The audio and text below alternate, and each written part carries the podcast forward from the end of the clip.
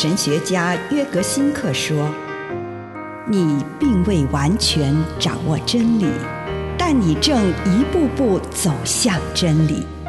你不是真理，但真理会塑造你。你还没有到达目的地，但你将会依循着耶稣的脚踪。”抵达终点，并且有一天，你将会说：“一切都很好。”这是真的。上帝感谢你，让一切都美好。愿我们每一天都以诚实遇见上帝，遇见他人，遇见自己。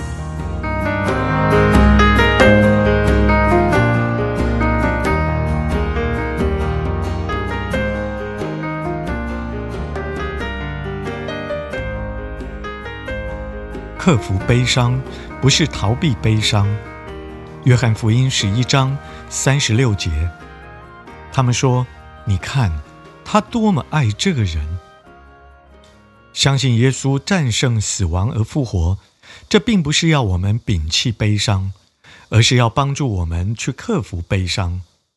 耶稣也曾经为他的朋友拉撒路死去而哭泣。那些在一旁观看的犹太人认为，这是耶稣伟大爱的记号。在所有负面感觉出现之后，我们应该在悲伤中不断地问自己：过世者想对我们说什么？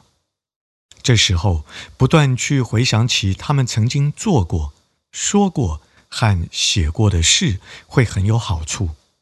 感谢之情就会在我们心中油然而生。我们会感受到他所送给我们的一切，在回忆中，我们会明白他们原来的生活奥秘是什么。我们会领悟到些许上帝为他们所造的原始样貌。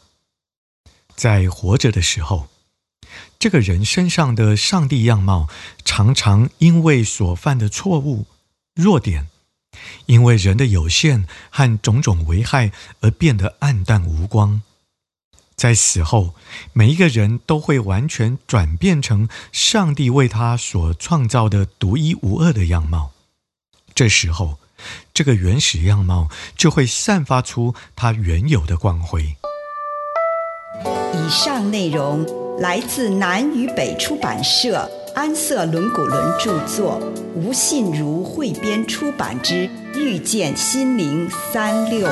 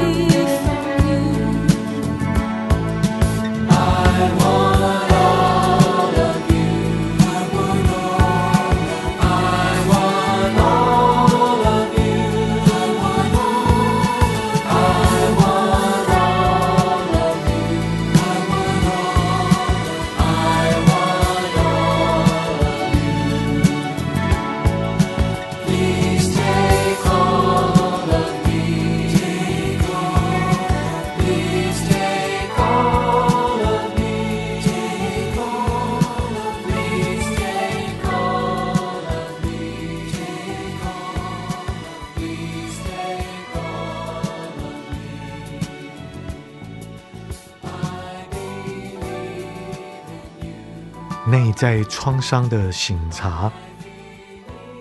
亲爱的主，求你帮助我，让我心灵上面的伤口被你治愈。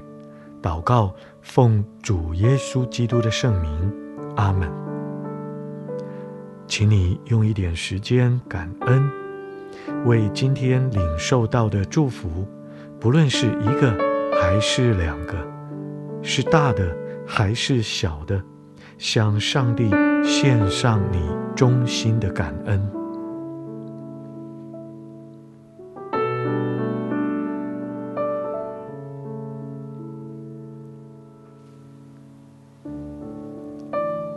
今天，请你聚焦在你内在感觉受伤、恐惧、害怕、愤怒、不满或懊悔的内心创伤。求上帝帮助你，带领你去到心灵深处的困苦处。也许你现在不愿意拨开这一层，你可以安静的休息。也许你已经有勇气面对你内心的痛苦，请你也在祷告中回忆引发这个创伤的时刻，勇敢的。置身在这困难的处境中，也许你会求耶稣在这个时候紧紧握着你的手。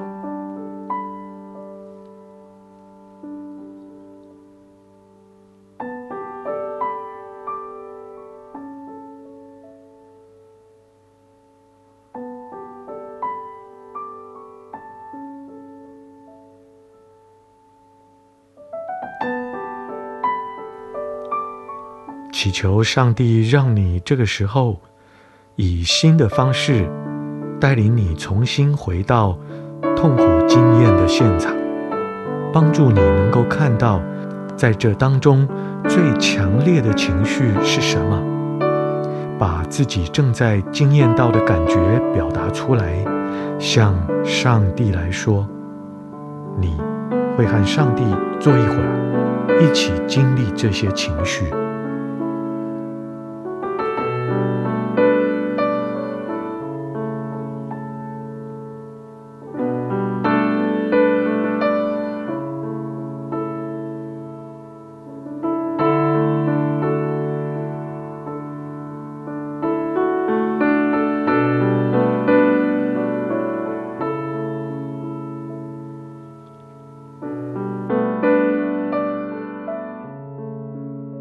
祈求主让你看见这个创伤在什么样的情况下会变得更加恶化。如果这个创伤用什么方式引诱你，使你每况愈下，就祈求上帝帮助你，避免继续如此。如果需要某个特别的恩典，帮助你不会有每况愈下的情况。就在此刻，向上帝求这个恩典。花一点时间，静静的坐着，给上帝一个机会，让他做他想要与你一起做的任何事情。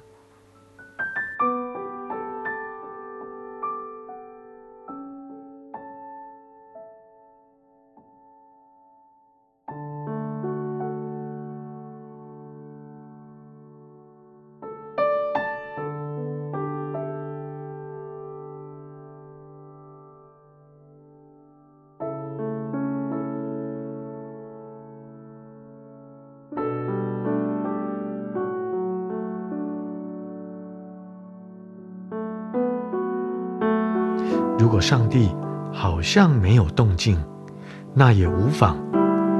我相信他会按他自己的时间，用他自己的方式来治愈这个创伤。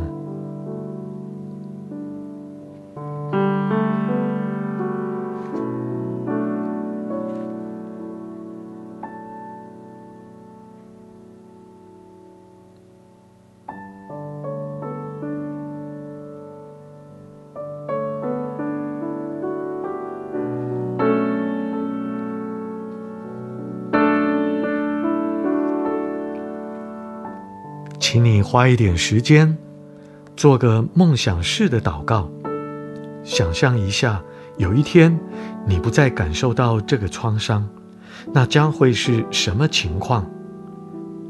当你的灵魂得着复原，你的态度、你的视野、你的观点、思想、感觉、话语、行为，将会变成什么样子？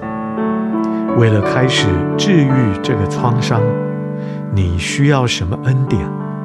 这个时候，请你向上帝祈求这个恩典。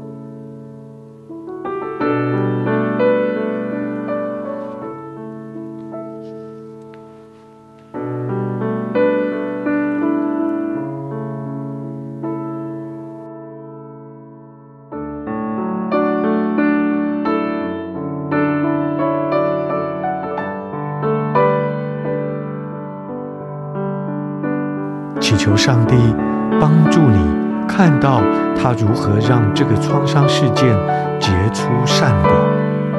这个创伤怎么能使我变得更强壮、更有爱心、更谦卑、心灵更成熟呢？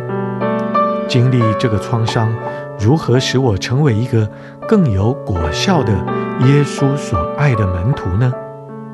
祈求上帝善用这个创伤，让我亲身经历的伤痛，带来容神益人的生命。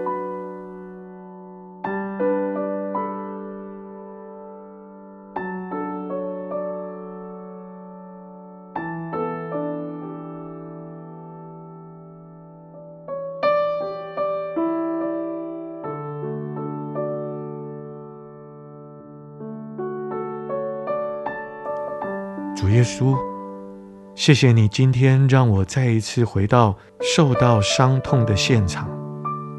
我的心很痛，几乎走不下去。但是主，我知道你是我力量的源头，也是我医治的能力。愿你与我同在，奉主耶稣的圣名，阿门。